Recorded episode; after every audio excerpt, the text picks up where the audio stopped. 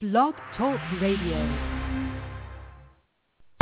There is a chance for the President of the United States to use this disaster to carry out what his father, a phrase his father used, I think, only once, and hasn't been used since, and that is a new world order. New world coming. America will become increasingly vulnerable to hostile attack on our homeland and our military superiority will not entirely protect us. Not protect us. Americans will likely die on American soil. And I believe it will also be said of this age, the first decade of the 21st century, that out of what is, will be seen as the greatest restructuring of the global economy, perhaps one even greater than at the time of the Industrial Revolution, a new world order was created. We have before us the opportunity to forge for ourselves and for future generations. A new world order. Now, get ready to enter the zone where real life is stranger than fiction. The place where the news may seem like a dream, and the dream may be a matrix of reality. Let us now expose all lie of the devil and bring to light all the secrets of the enemy, because God truth will set you free. John 8:32. You're listening to This Week in the Zone with your host and watchman on the wall, Phil Armstrong.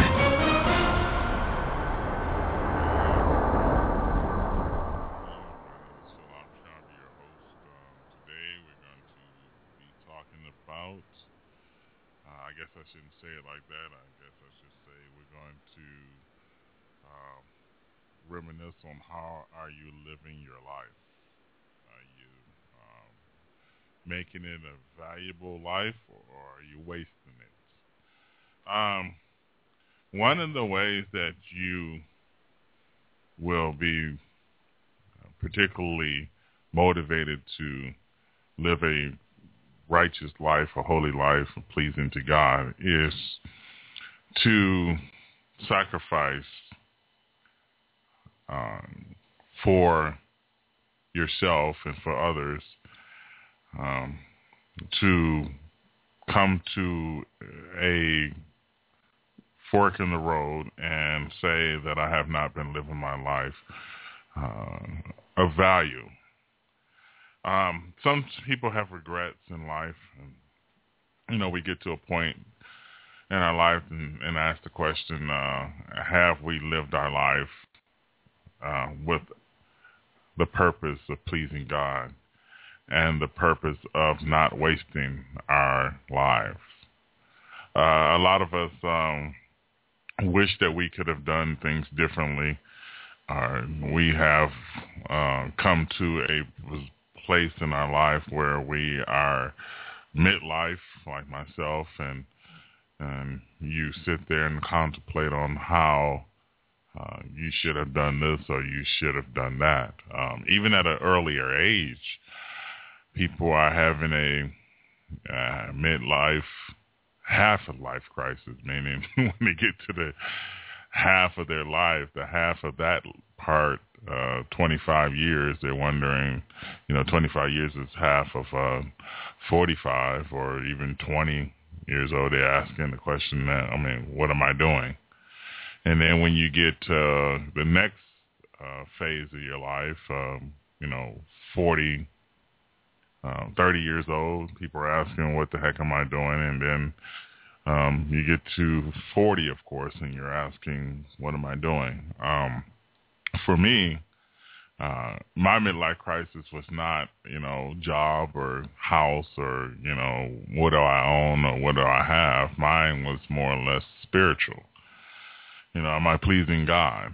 You know, um, and then people would say, well, this is a works uh, type of uh, salvation. Well, we'll get to that in a moment. Um, but um, I, I, saw a video on uh, Facebook. Somebody had shared it, and it was talking about is lordship Christianity false? And of course, you know when somebody asks a question like such as that, they they're on the side of proving the point of the of the post. Uh, which is is um, lordship Christianity false. Um, I believe it's dangerous to say that Jesus, who is King of King of Lord of Lords, King of what? That's my question. And for someone to say it's lordship uh, is lordship a heresy? My question to them is a kingdom needs a king. And what does a king do? Now, when I talk about are you wasting your life? First of all, you have to get past a lot of the heresies that people are presenting to you. Uh, but that's not what this show is about. It's it's today. I'm I want to talk about how are you living your life. Um, when people go out to help in places like um, homeless shelters or even go on a missionary trip, they are doing it for various reasons. But when somebody is wanting to serve the Lord and wanting to live their life for the Lord and wanting to please the Lord, this salvation becomes the effect and not the cause. So in other words, what makes what what makes me go out and do this? And I, I heard it once said that those who are inwardly focused are outwardly depressed, and those who are outwardly focused are inwardly peaceful. Um, but um, do you look at your life and say that you're pleasing God? Now, a lot of people out there are going to say, no, I'm not pleasing God. And my question would be to you, why not? And to please God can be a whole lot different than you think. Because remember, I just talked about the effect. Why the cause and there's a such thing as cause and effect. Um, why do you go? Why would you go and preach to people? Why would you go and work at a homeless shelter? Why would you go and go to work and speak to a coworker? Why would you? Uh, why would you talk to somebody next door? Why would you loan somebody some money? Why would you help some lady that's stranded on the road? What's causing you to do that? Is Jesus and your love for Jesus causing you to do what you do? Or is your notion that Christians should be doing this or should be doing that, therefore I'm going to do it. A lot of people go to church because they should. Not because they want to, because they, they have to they have to because shouldn't Christians do that? Um, what does this have to do with being set free from addictions? Well, I, I want to talk about a a position where we should gather our being in a in a position of God as our trust. God is our ultimate um, king, our ultimate problem solver, our ultimate helper. He's our whole life. He's our everything. Once you get into that position, then sexual addictions, alcohol, drugs, those things will still come your way. You will still get tempted. But see, in this show, I would have to prove to you that alcohol was you shouldn't drink it. But I'm not going to do that in this show. But I am going to tell you, like I told you before in a couple of shows before, the closer you get to Christ in heart, mind, and soul, the easier it is for you to stop the actual sin. Now, when you get tempted, yeah, yeah you're going to get tempted. But when I ask the question, what are you doing with your life? Are you wasting it? We all have a purpose. Are you living for moral excellence, for the cause of Christ? Or are you living for your own cause? Because addictions are not going to go away unless you see the whole picture. And the whole picture is not complicated. You go to some of these churches across the United States, and one church says that, you know, all you have to do is come to church, hear the word, and go home, and that's it. Other churches tell you that God is here for you to supply all your needs in abundance and more, so much more that it'd be rolling over, roll, you know, cup is running over, which is the quickest way to hell to me. Another thing that people tell you is that grace is so sufficient, grace is so huge that I can smoke crack. And I'm, I'm sorry for the people who has a drug addiction, but I'm trying to make a point. Or drink alcohol, like I'm stepping on my own feet, or do everything you in His grace was going to forgive you, even through the process of you continuing to do the sins instead of repenting. Okay, so there are many ways to God. But only one provides salvation, and it's through Jesus Christ. In other words, everybody's going to stand in front of God to give an account. I was just trying to test my patience to say a false statement and correct it, and I can't leave it that way. You see, everyone will, all roads lead to God, only one road leads to heaven. So if someone says, hey, Oprah, there's many ways to God. Yeah, Oprah, and there's many ways to TD Jakes. There's many ways to God. Uh, I mean, there is not many ways to God. And if you guys get on one more black person's side for anything that individual does, I know I'm gonna tick off a lot of people, but hey, just because they black and then but the but the person living in your very household is being dogged and gossiped about. You don't mind that, but you, somebody you don't even know, you're, you're oh that you know they're good to go. But anyway, there's a lot of false preachers out there who are teaching false doctrine. So you have to be careful. But see, what I, what I, what I'm talking about today is that we need to live our life in such a way that is pleasing to God. We need to pick up our cross and follow him. We need to deny ourselves. They say, well, how is this going to bring moral excellence? It does. It brings peace.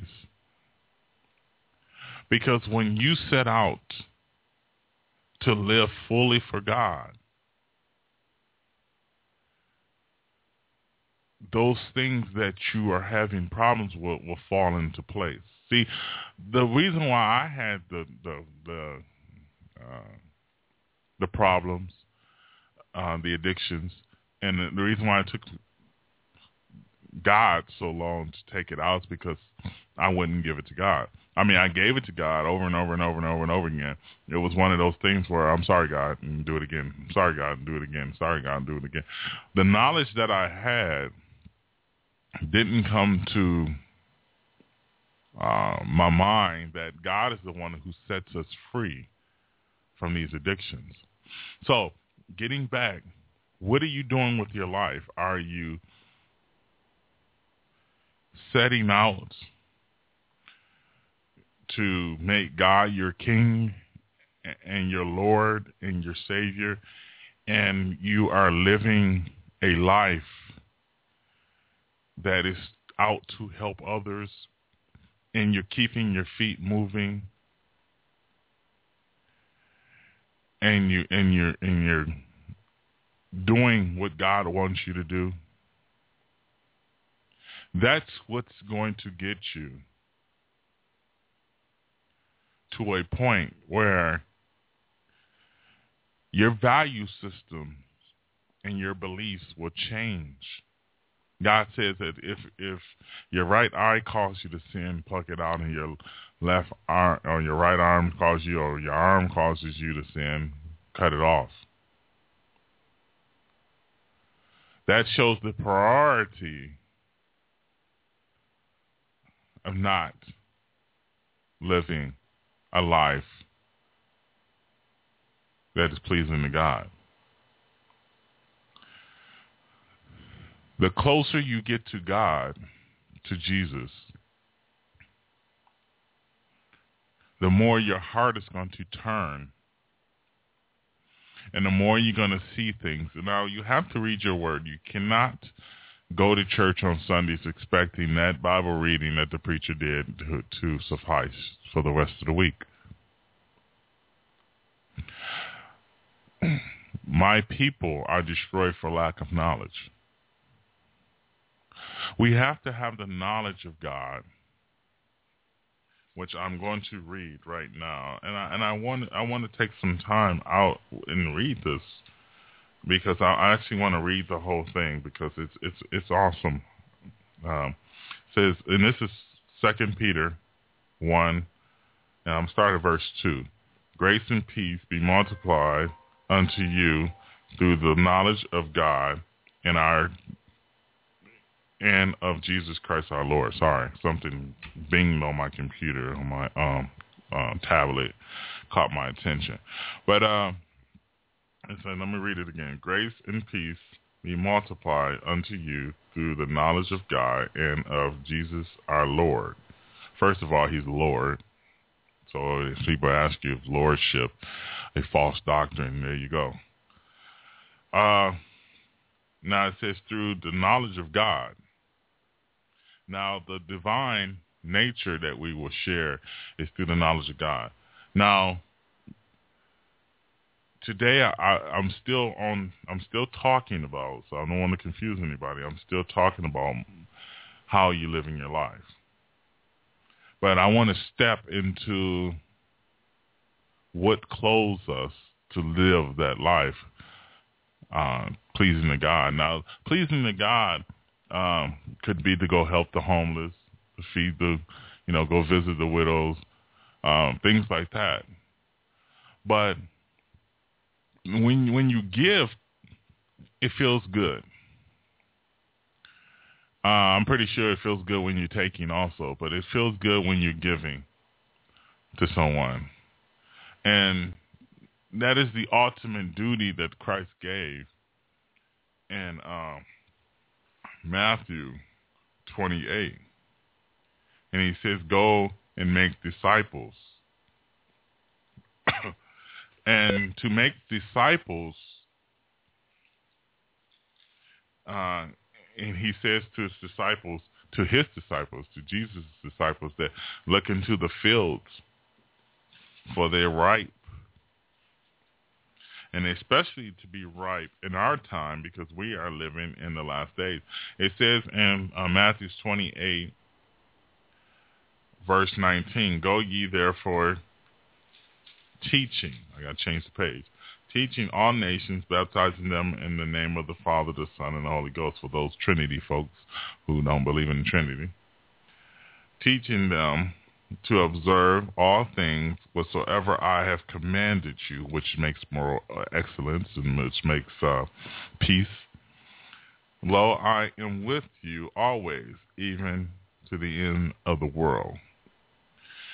Uh, and that cracks back to a, a piece of scripture this individual gave me in the plasma bank. Um, and he says, um, "Go back, go home and read Philippians one six."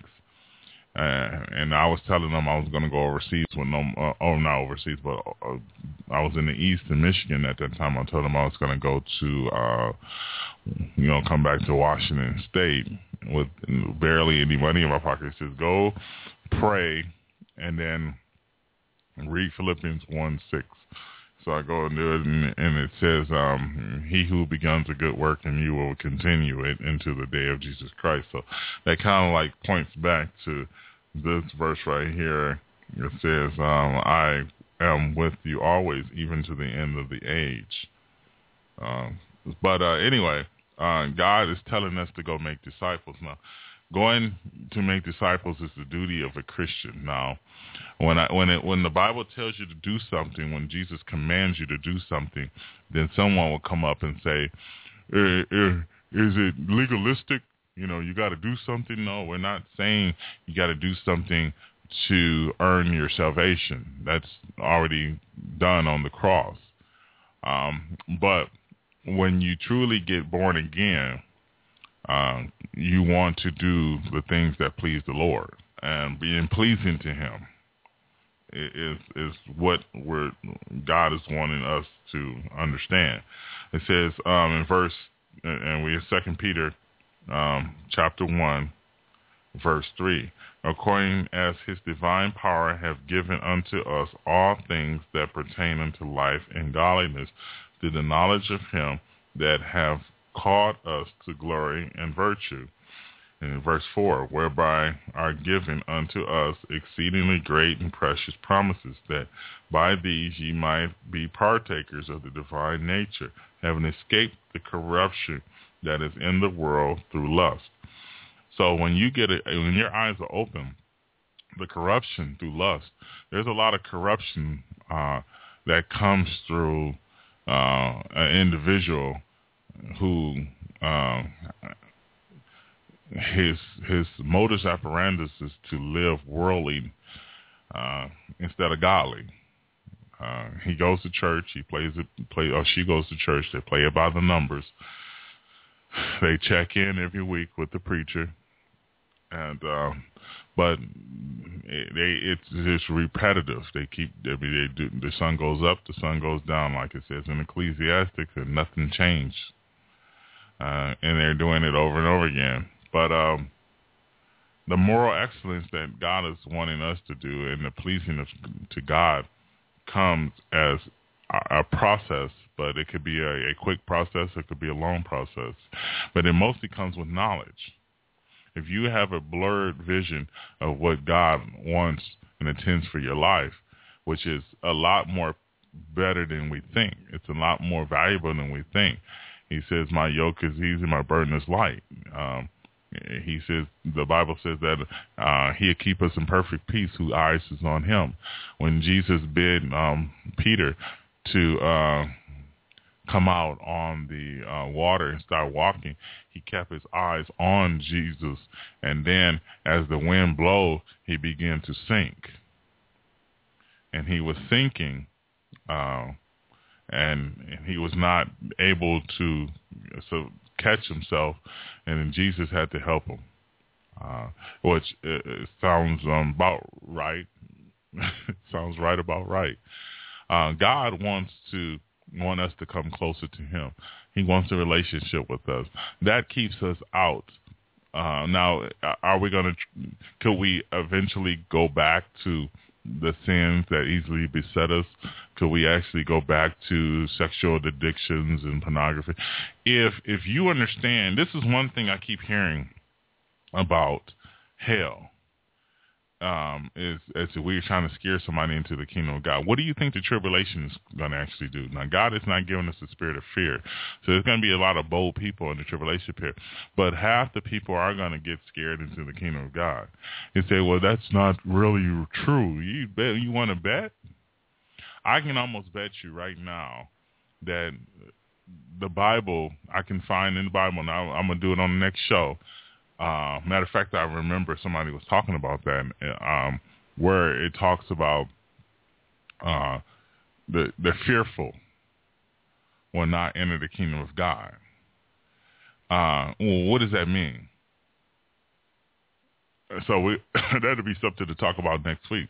But see, people are so scared um, of the government. And uh, in this time period called the tribulation period, they will be scared of the government in this time period, and they're going to be scared to lose their life, and they're not going to make the right decision. But uh, the Word of God also talks about uh, people are going to uh, love their life unto death, meaning they're not willing to give their life for Christ's sake. Now, the moral excellence that God is asking us is a holy life. Be holy, for I am holy. Uh, but the closer you get to Christ and the more you know God and the more you know his knowledge and the more you know the knowledge of God, uh, the more he's going to give you power uh, to to live the life that that he wants you to live.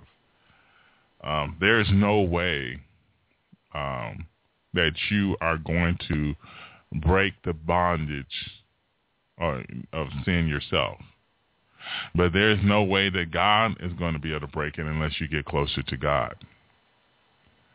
Now, God can say, okay, from now on, this this individual is not going to have any problems with this. Yeah, he can do that. But the normal process is, is that you get close enough to God that he can break it. Um, now, could you get close? Now, a lot of times sin breaks fellowship with God. So I'm not saying that you're going to be walking down the street with God. I'm just saying you can get close enough to God that and ask him to break that sin because people are telling their congregants that you can you can live in sin and still go to heaven. You can't. Now, if you habitually practice sin, you're not going to heaven. Now, if you're struggling with sin, that's a different thing. But if you're habitually sinning and you're still, and if you're struggling on, per, uh, well, let me say, presumptuously presuming that if I still continue to do this, eventually God is going to forgive me, but eventually I'm going to stop. Then you, you're in danger. So I can't sit up here and tell you anything other than that the closer you get to Christ, the more you ask God for help and ask definitely ask him for his Holy Spirit if you haven't already done that, then you will be set free. But the closer you get to that inner circle of love, I mean, you can just do this. Draw a picture of a circle. And then outside that circle is the normal um, predicates of life, the normal daily uh, life that kind of snuck up on me. The show is go off. But anyway, picture circle. And inside of that circle is the love of God. You have to stay in that circle. There's nothing else I can say. You say, well, why are you doing this series? I'm going to keep doing this series because I got a lot to say about this. But God is the one who fights the battles. You stay in the love of God, then this, the addictions will leave. If, if it's not worth it to you, then you're not going to. It's not. It's just not worth to you. The Bible talks about counting the cost. Okay, so if you if you're new to listening to this program, if you don't know Jesus, repent, turn from your sins, and turn towards God, and He will set you free, my friend. God bless y'all, and y'all have a wonderful day. You have been listening to the Prophecy Zone on Blog Talk Radio. Be sure to check out our website at www.pzrn.org. Also, like us on Facebook at Prophecy Zone Radio News and at YouTube at Prophecy Zone. Be sure to check us out next time on the Prophecy Zone as we explore the past, observe the present, and hope for the soon future return of the Savior Jesus.